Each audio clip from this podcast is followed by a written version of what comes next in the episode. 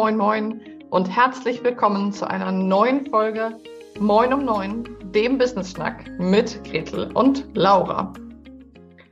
Ich freue mich sehr, eine Folge heute aufnehmen zu dürfen zu einem Thema, was mir unfassbar am Herzen liegt, was ich selbst als Unternehmerin erst im vergangenen Jahr 2021 für mich entdeckt habe und was mir sehr, sehr, sehr, sehr, sehr geholfen hat.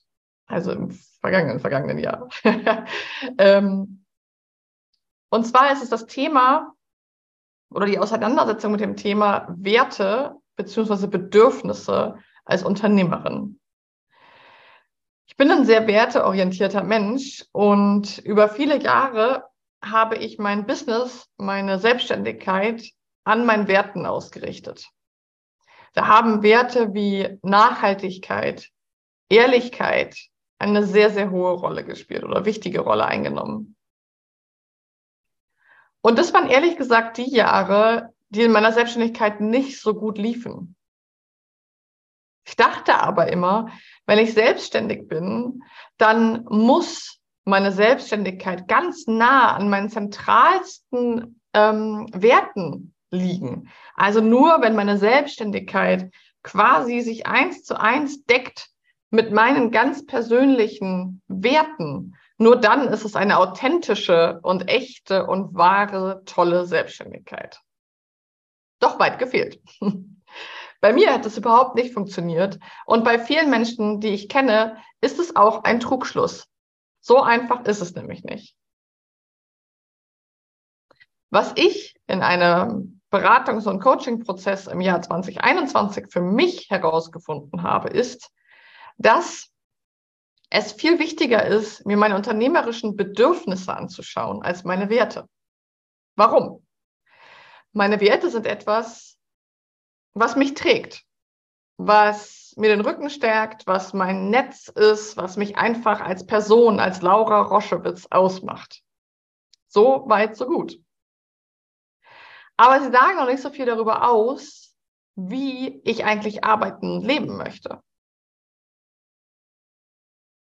Der Wert Nachhaltigkeit zum Beispiel bedeutet ja nicht unbedingt, dass ich im Nachhaltigkeitsbereich ganz klassisch arbeiten muss, sondern er kann ja auch bedeuten, dass ich eine erfolgreiche Unternehmerin bin und nachhaltig wirtschafte, sowohl zum Beispiel was mich selbst und meine Ressourcen angeht, als auch zum Beispiel, indem ich das Geld, was ich umsetze, nachhaltig investiere, Arbeitgeberin werde und nachhaltig Jobs schaffe oder alles mir erlauben kann und ermöglichen kann, in einer besonders guten Qualität zu kaufen und so nachhaltige Firmen zu unterstützen, nachhaltig zu reisen.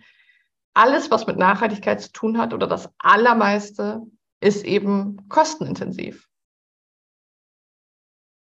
Das heißt, ich habe im Jahr 2021 für mich den Mindfuck enttarnt, dass Werte dasselbe sind wie Bedürfnisse für mich als Unternehmerin. Ich habe erkannt, dass ich mich fragen muss, was treibt mich denn morgens an den Schreibtisch?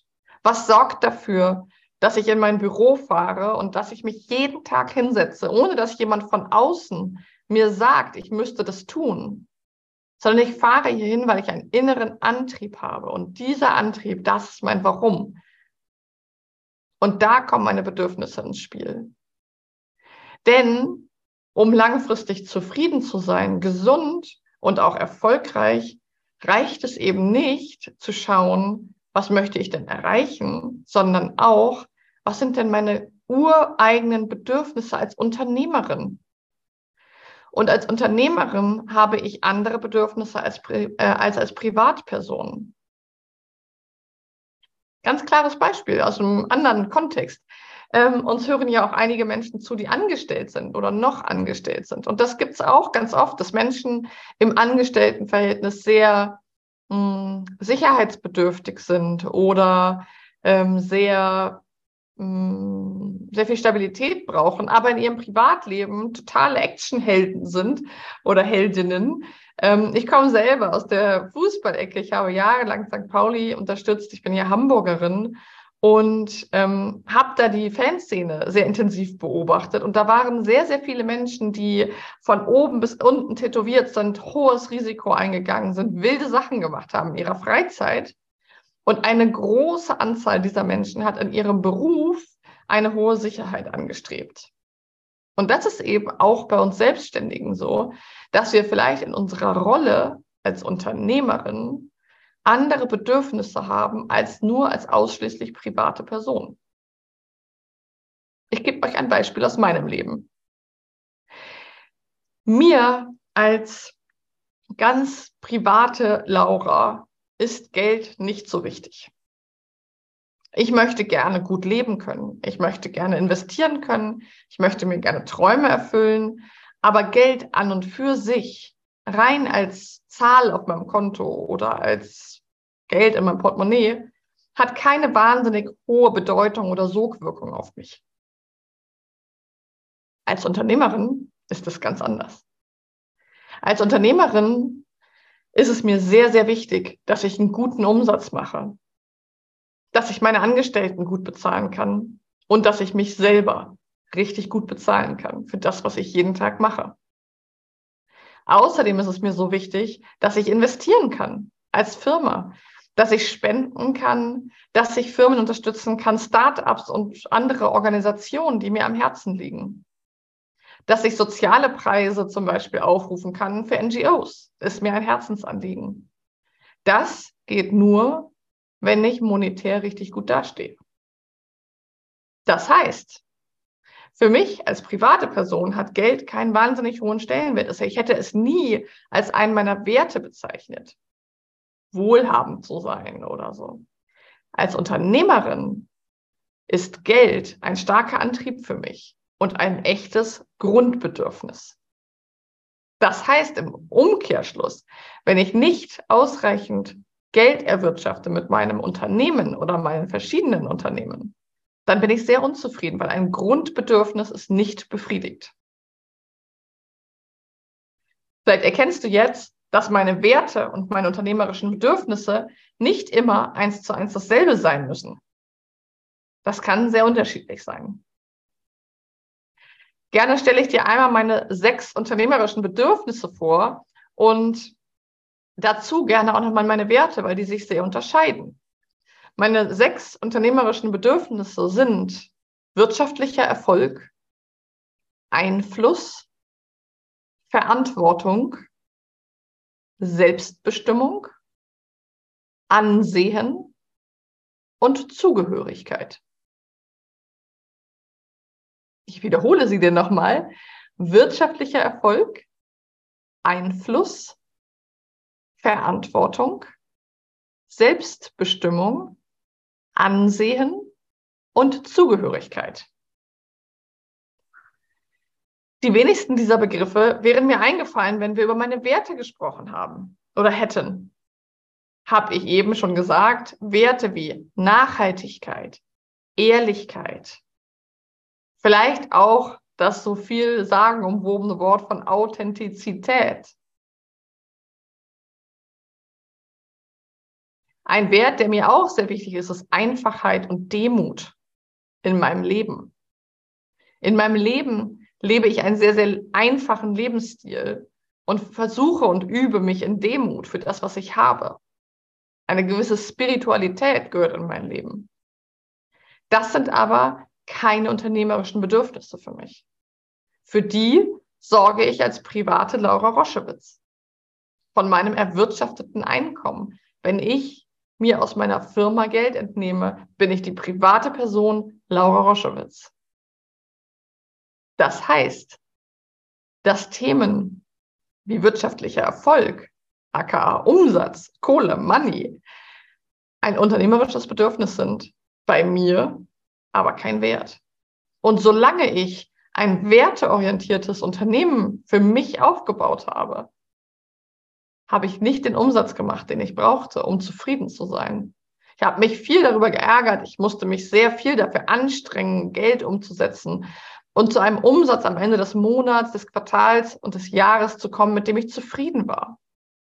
Und habe nicht verstanden, woran das lag, weil ich habe sehr, sehr viel gearbeitet und habe mich für fleißig und schlau und toll gehalten.